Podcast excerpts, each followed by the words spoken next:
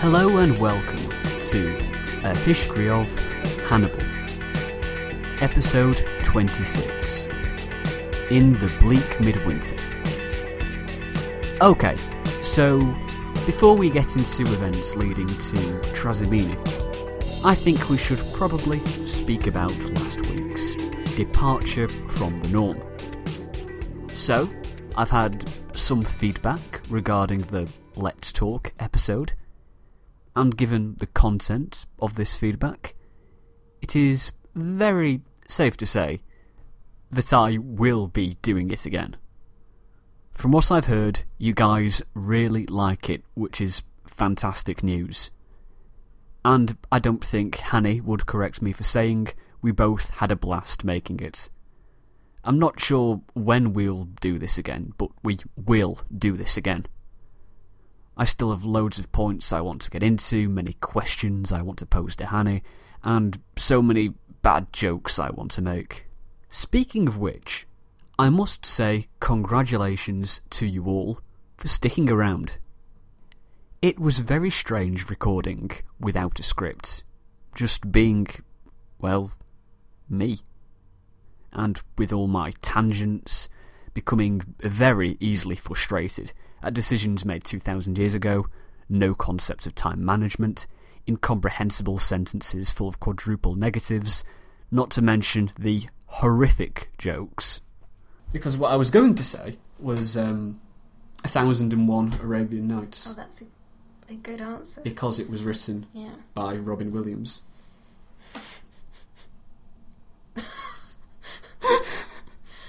Oh dear. that would have, been my reason. And with all that, you stayed around. So thank you.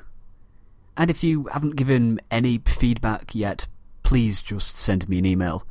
Thehistoryofpodcast at gmail.com. I really want to know what you think of it. Which bits did you like? Let me know. While I won't be doing a big Q&A again for a while, I really like the listener involvement of this episode. So, if you have any ideas about topics you would like Hanny and I to discuss, I'd very much like to hear from you. I've had feedback with ideas people would like us to expand on, and I would be more than happy to do so.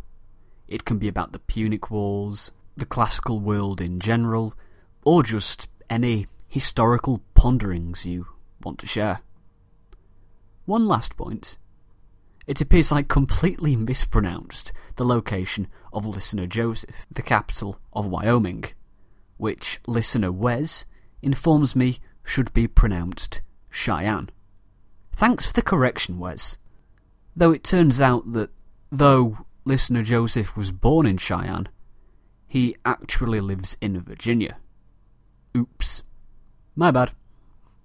My Facebook stalking skills are obviously not as good as I thought they were. So, uh, very, very sorry, Joseph. Also, I would like to mention again that I have released my first book, A History of Alexander the Great, an edited version of the Alexander transcript. It is available exclusively on Amazon Kindle. But I don't have a Kindle, Jamie. What should I do? I hear you ask. Well, you can also buy it through the Kindle app for various Apple products such as the iPod Touch, the iPhone, and the iPad. Not to mention the app available on Google Play for Android users, whether it be a phone, tablet, or whatever. It only costs about £2 or $3, which is the price of a cup of coffee. 50,000 words on Alexander the Great for the price of a cup of coffee. At those prices, you'd be a fool not to buy it. And a copy for all your family and friends. It is, after all, that time of year. We're about to have Christmas and Kwanzaa, and we have just had Hanukkah. Nothing says I love you like a book about Alexander the Great from your favourite podcaster. And if your family and friends are not interested in that kind of thing, why not buy their presents through the Amazon links on the website? It is a fantastic way to support the show. Another note for you, Amazon partisans. Because this is a Kindle exclusive product, it is available to borrow for free if you are an Amazon Prime user. How cool is that? But that is probably enough plugs for the moment. We must move on. We must take Hannibal and the Romans to Lake Trasimene. So, where did we last leave things? Hannibal had just trounced Sempronius Longus at the Battle of the Trebia. He allowed his men to recover from the battle in the freezing cold, a cold which killed most of Hannibal's elephants. Sempronius and Scipio managed to retreat to Placentia on the Po River, the modern Piacenza, with about 10,000 survivors. At Rome, they were perhaps slightly concerned but not too worried. They stayed calm and raised another army, which would be commanded by the consuls for the next year in 217 BC Gnaeus Servilius and Gaius Flaminius. Remember all that? Good. Let's get into it. While both sides were not going to launch a major campaign in the middle of winter, that would be foolish. This didn't mean that action stopped completely. Hannibal used his Numidian cavalry to make numerous raids against the Romans. Placentia was effectively besieged. The only supplies that could make it into the city came by means of the river. Hannibal himself tried taking an important trading centre near Placentia. He tried to be quite sneaky about it, setting off in the middle of the night with a smallish force of light cavalry and light foot troops. But the Roman sentries spotted him, and the consuls were alerted. Scipio and Sempronius advanced with the cavalry, and were followed by the legions, marching in battle order. A skirmish took place between the cavalry, and Hannibal was injured, forcing him to retreat back to his camp and let the wound heal. After a few days, Hannibal was once again ready for action, this time going to face another trading post, Victumulae. Victumulae had been taken by the Romans from the Gauls and had been strongly fortified. And so, with all the commotion and battles going on, the local population did the logical thing. They hid inside the trading post's strong walls. When Hannibal approached the town, the Romans were encouraged by reports of what happened at Placentia, and so they left the town and went to meet Hannibal. These men may have been brave, but they were not Roman legionaries. They were not trained, they did not get into battle formation. In short, a handful of Carthaginians massacred 35,000 Romans. Victumulae surrendered the next day. The town was brutally sacked. At least, that is the version of events we have in Livy. Remember what Hanny and I said last week. There are reports of horrible cruelty by Hannibal and the Carthaginians, but the historiographical record is Greco Roman, and our sources are hostile to Hannibal. We only have one side of the story, and so need to be very careful about what we believe. Was the town treated as a captured city and sacked? Probably. Was it the most brutal sacking in world history, as Livy would have us believe? Probably not. Things were going well for Hannibal, but Polybius informs us that he was concerned with assassination attempts on his life. He worried that he had only recently formed friendly relations with the Gauls, and no doubt he was concerned by the fact the war was still taking place on the land of the Gauls. What did he do to avoid assassination? Well, as he was a treacherous Carthaginian. Again, bear in mind our source's biases. He had many wigs made, each making him look a different age. He then had a series of different outfits designed for each of these wigs, so he would look different day to day.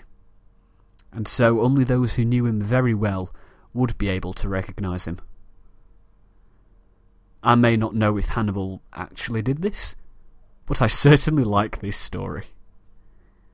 At this point, in the very early part of 217, Hannibal began to move south into Etruria.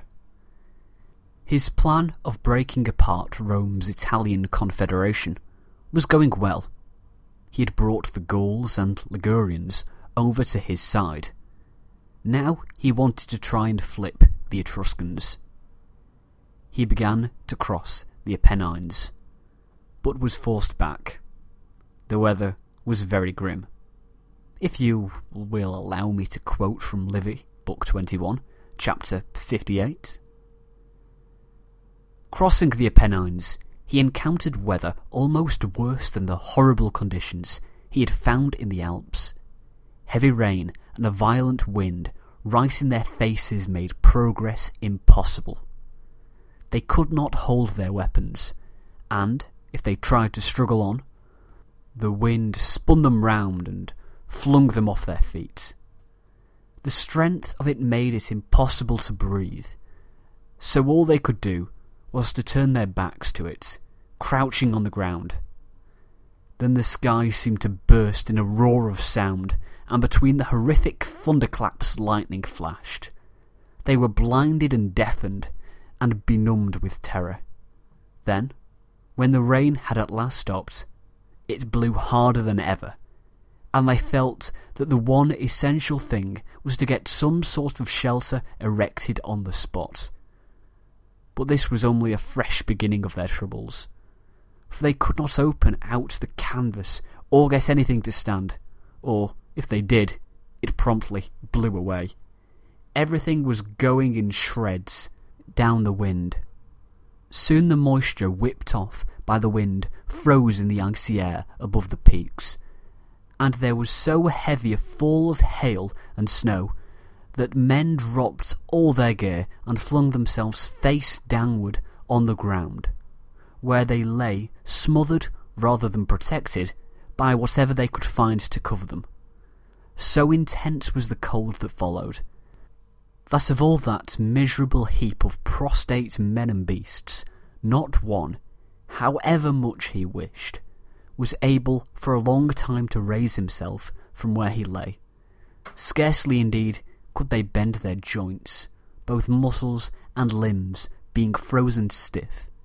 At long last, they managed to get some life and movement back into their bodies, and revived a little.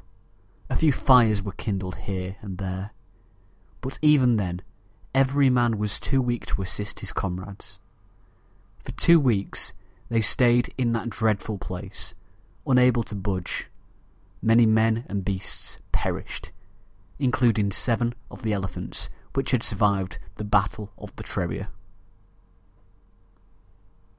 I know I said in episode 24 that all but one of the elephants was killed by the cold after the Battle of the Trebia, but I'm quite sure that that cold is included in the cold that we've just spoken of, which would consolidate the sources. Hannibal realised that he wasn't getting anywhere trying to cross the Apennines. So he moved back to Placentia and offered battle to the Romans. The Romans refused on the first day, but on the second Sempronius caved in. The Romans fared well early on and pushed the Carthaginians back to their camp, but were unable to take it and were not getting anywhere. As it got late in the day, they withdrew back to Placentia when Hannibal launched his cavalry that had been waiting. It could have been a very costly encounter, but night brought an end to the conflict. The fighting had been very fierce, but losses were only 900 or so aside. Though the Romans had lost a number of officers. Sempronius moved to Lucca, and Hannibal moved to Liguria after this. Meanwhile, in Rome, a number of strange prodigies were occurring. A prodigy is like an omen, but it affects a community rather than an individual. The Sibylline books were consulted, you should remember these from episode 3, and it was discovered that Rome needed to purify herself. There were sacrifices and dedications to temples. With Flaminius about to begin his plans for 217, this seems like a good place to stop for this week. If you enjoyed listening today, why not check us out in all the usual places online?